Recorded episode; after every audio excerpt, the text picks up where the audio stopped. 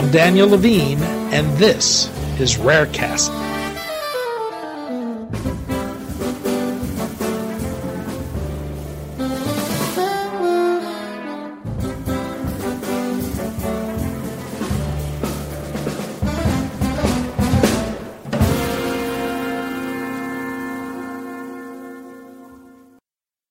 One of the most promising areas for rare disease treatments is gene therapy, part of the emerging area of regenerative medicine. Though long considered a therapy of the future, a number of therapeutics with the potential to treat rare diseases are advancing through the clinic. We spoke to Karen Kozarsky, managing partner at Vector Partners, ahead of the Alliance for Regenerative Medicine's January 27th roundtable on rare diseases. Kozarsky discussed the promise gene therapy holds for rare diseases, the challenges in developing these therapies, and the progress being made.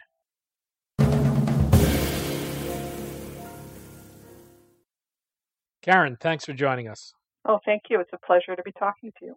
The Alliance for Regenerative Medicine will hold a rare disease roundtable in Washington, D.C. at the Carnegie Library January 27th. You'll be moderating one of the panels there, and I thought this would be a good time to talk about the emerging therapeutic promise of regenerative medicine in treating rare diseases. Regenerative medicine has come to include an expanding group of therapeutic approaches. First, perhaps you can give our listeners a sense of what is meant by the term regenerative medicine, what does it include, and, and what constitutes a regenerative medicine therapy? So these therapies are products that are intended to augment, repair, replace, or regenerate organs, tissues, cells, genes, and metabolic processes in the body.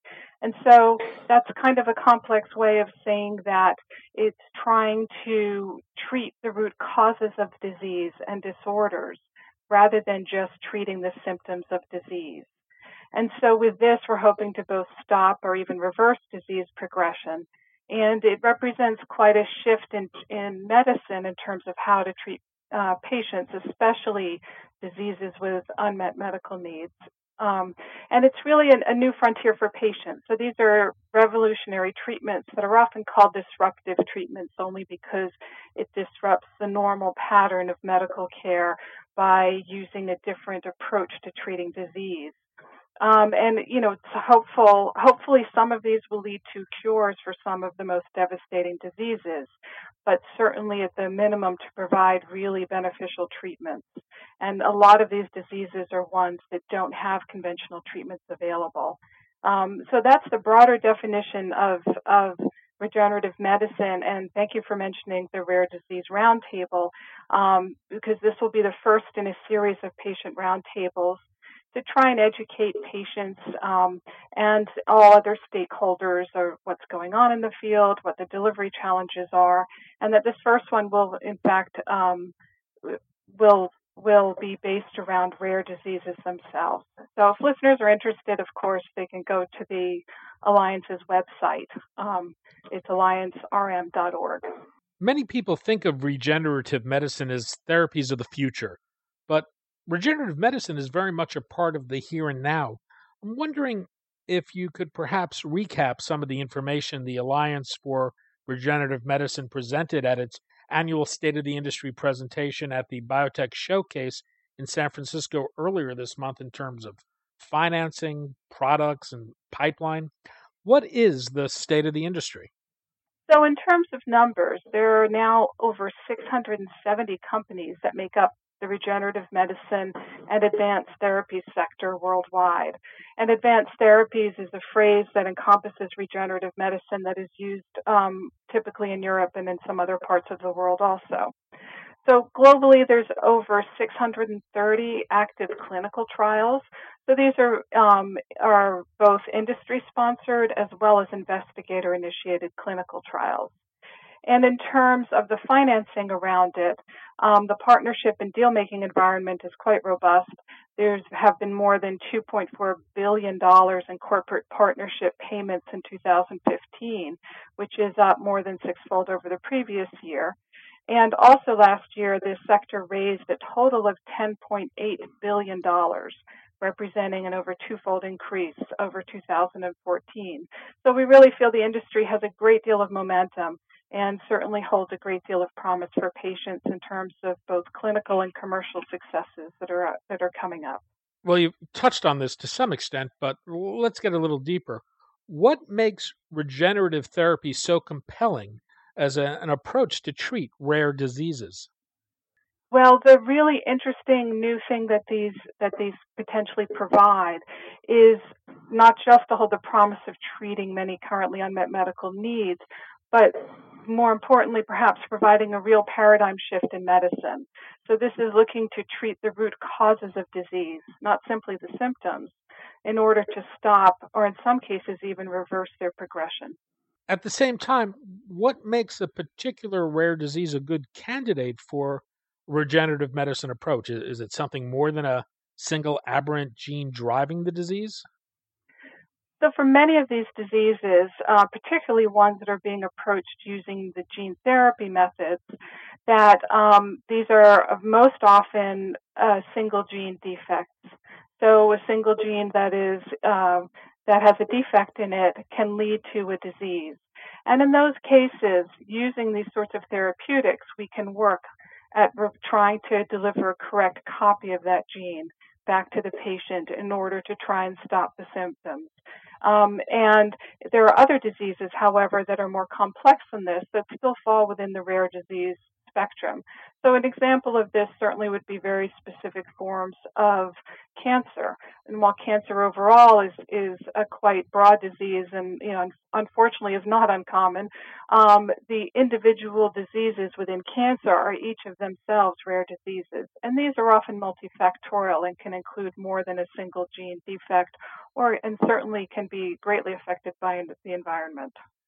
I imagine the area of gene therapy is the one that holds the greatest promise right now for treating rare diseases. In general, how do these therapies work? Does it start with extracting cells from a patient? Walk us through the process of treating someone with a gene therapy. Sure. Let me start with the delivery mechanism. So, the majority of the gene therapies that are in the clinic now and are showing some success are based on using a viral vector.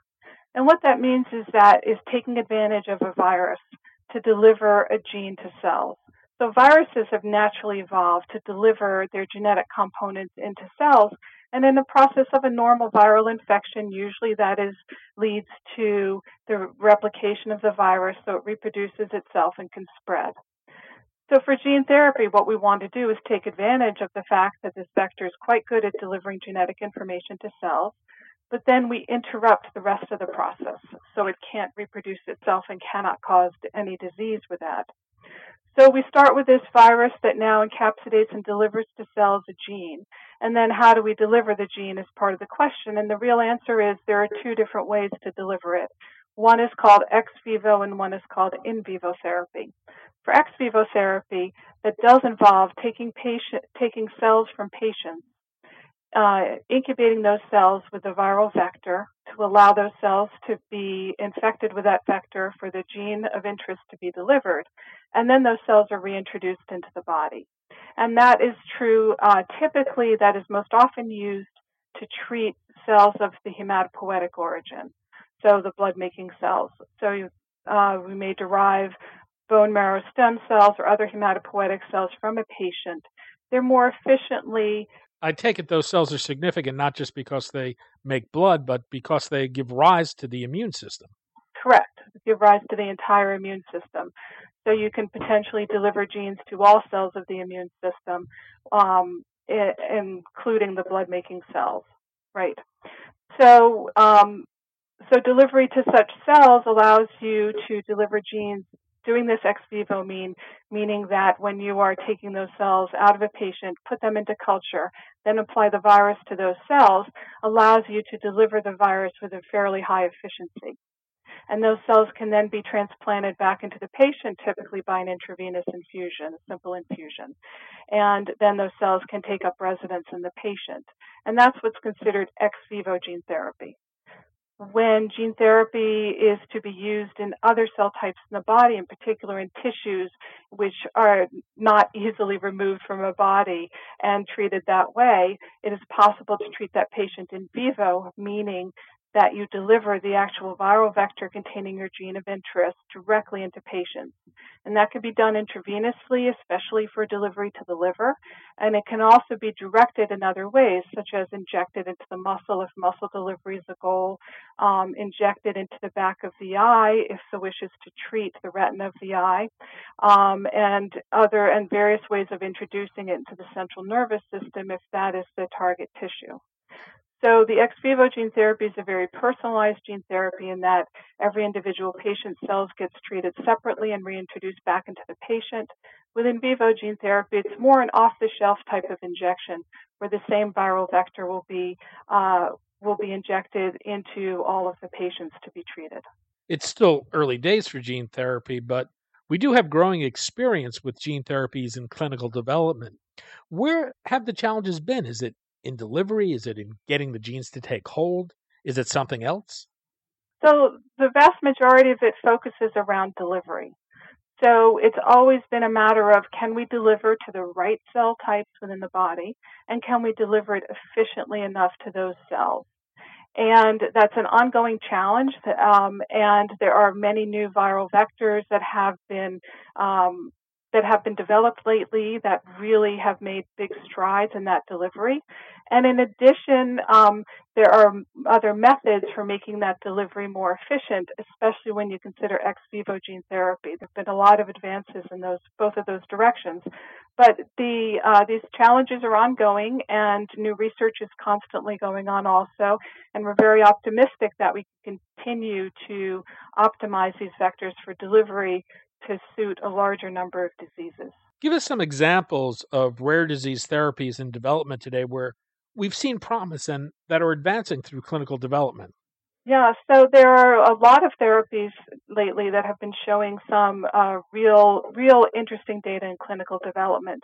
So, in terms of early stage, one of the best examples is hemophilia B, in which several different groups, including um, a, a, collaboration coming out of University College London and St. Jude Children's Research Hospital, um, as well as separate clinical trials from companies uh, Baxalta and uniQure that have recently shown great clinical data for hemophilia B patients. Um, these are early stage clinical trials, so these are phase one clinical trials. Um, but patients who have been very severe hemophiliacs have been treated and are, uh, many of them are showing a more mild hemophilia phenotype, which for those patients makes a, a big difference in terms of, uh, in terms of their lifestyle and how they need to be treated. Um, in addition, more advanced therapies are on the way. Spark Therapeutics is um, in the midst of a phase three clinical trial for an inherited retinal degenerative disease, which causes blindness, called Leber congenital amaurosis. And they recently reported some preliminary data from that trial that are very promising. Um, for, for to go even a little further down the pipeline, GlaxoSmithKline, along with its partners, have submitted a marketing authorization application in the European Union for a gene therapy for a rare immunodeficiency called ADA-SCID. And finally, there is one product on the market now um, from a company called uniQure, which is called Glybera, and that was approved in the European Union to treat a rare inherited disease called lipoprotein lipase deficiency. So there are a lot of treatments now advancing through the clinical pipeline, um, generating some really exciting data. As you mentioned earlier, unlike traditional drugs used to treat diseases, regenerative medicine therapies are often talked about as potential cures. What do we know about the durability of these treatments and whether, in practice, they will serve as cures rather than just treatments? The real answer is we don't know yet but there are some interest is there's some interesting information that has come out. So, for example, the hemophilia B clinical trials that I mentioned before, there is ongoing data uh, reading out from the first clinical trial in which patients have had stable gene expression for over four years. And remember, this is after a single treatment, a single injection with a therapeutic, and nothing else needs to, has needed to be repeated over the course of those four years. So it is, uh, these do seem to be very long lasting. Um, these patients, many of these patients, most of them in fact, have not required other treatments, which typically have included inject, repeated injections of, re, of the recombinant clotting factor that they are missing. Um, and more importantly, perhaps, it really changes their quality of life and that patients have been able to be much more physically active than they were before because there's no uh, much less concern about spontaneous bleeds. So you have a combination of a single treatment that so far is quite long lasting um, and, and really affects how the patients are living their lives. I think long term, the only way to know for sure, of course, is over time as these patients continue to go out uh, through clinical trials and see how long these therapies are lasting there's growing debate over pricing of therapeutics. We've seen a fair bit of controversy over the pricing of new hepatitis C therapies that are curative. As we see gene therapies, ones that are potentially one time treatments that are curative, come to market. Is this industry going to need to develop new pricing models to realize the value of these therapies? And, and if so, what might they look like? Yes, I think that in many cases there will be new pricing models needed, and this is something, of course, that's of great concern in the industry. So, these regenerative medicine and advanced therapies do have the potential to offer a significant improvement in the economics in the current healthcare system. So, in developing more effective treatments for many burdensome diseases and conditions, these will potentially help the patients lead longer, healthier, and more productive lives while reducing the need for some long-term and costly treatments. So this includes not only the cost of treatments that might be available to them, but also the cost of the healthcare system in general to keep treating these patients as best one can. So, given the complexity uh, and the wide variety of diseases to be treated by regenerative medicine, it's unlikely there will be a single model that will fit the entire field. But examples of the pricing models that are under consideration now are certainly a one time payment which is a traditional model for reimbursement. So the payer will pay at the time that the patient receives treatments, and the patient's outcome in this case has no impact on price or payment. And that is our traditional model here in the U.S. But other models that are under consideration include uh, pay for performance. And in this case, the payments would be spread out over time, and the payments, continuing payments, would be contingent on proof that the treatment's effective and safe. And so this spreads the cost out over time for payers. And the third model is an amortization model, which is basically an annual payment model. So it spreads the payments over a period of several years um, without um, without including an assessment of outcome. It just spreads out these payments. And there are other innovative financing mechanisms under consideration, certainly. And um, the Alliance for Regenerative Medicine is developing a white paper series focused on the reimbursement and market access. And so it will identify and explain the pricing models available. And information about this is also available on the Alliance for Regenerative Medicine's website. And the first paper will be published um, early this year. Karen Kozarsky, managing partner at Vector Partners. And you can see Karen at the Alliance for Regenerative Medicine's Rare Disease Roundtable in Washington, D.C. at the Carnegie Library, January 27th.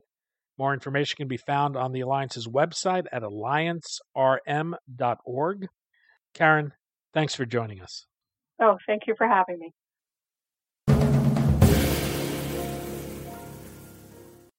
Thanks for listening. For more information about rare disease and to connect to the rare disease community, go to globalgenes.org. To keep up on the latest news and trends affecting the rare disease community, be sure to visit raredaily.org. You can subscribe to the Rarecast RSS feed through raredaily.org or through SoundCloud, iTunes, Stitcher, or your preferred podcast manager. The Rarecast is produced for Global Genes by the Levine Media Group. You can also find our podcast, The Bio Report, on these popular podcast sites. Our theme music is composed by Jonah Levine and performed by the Jonah Levine Collective. We'd love to hear from you. Drop us a note at danny at levinemediagroup.com.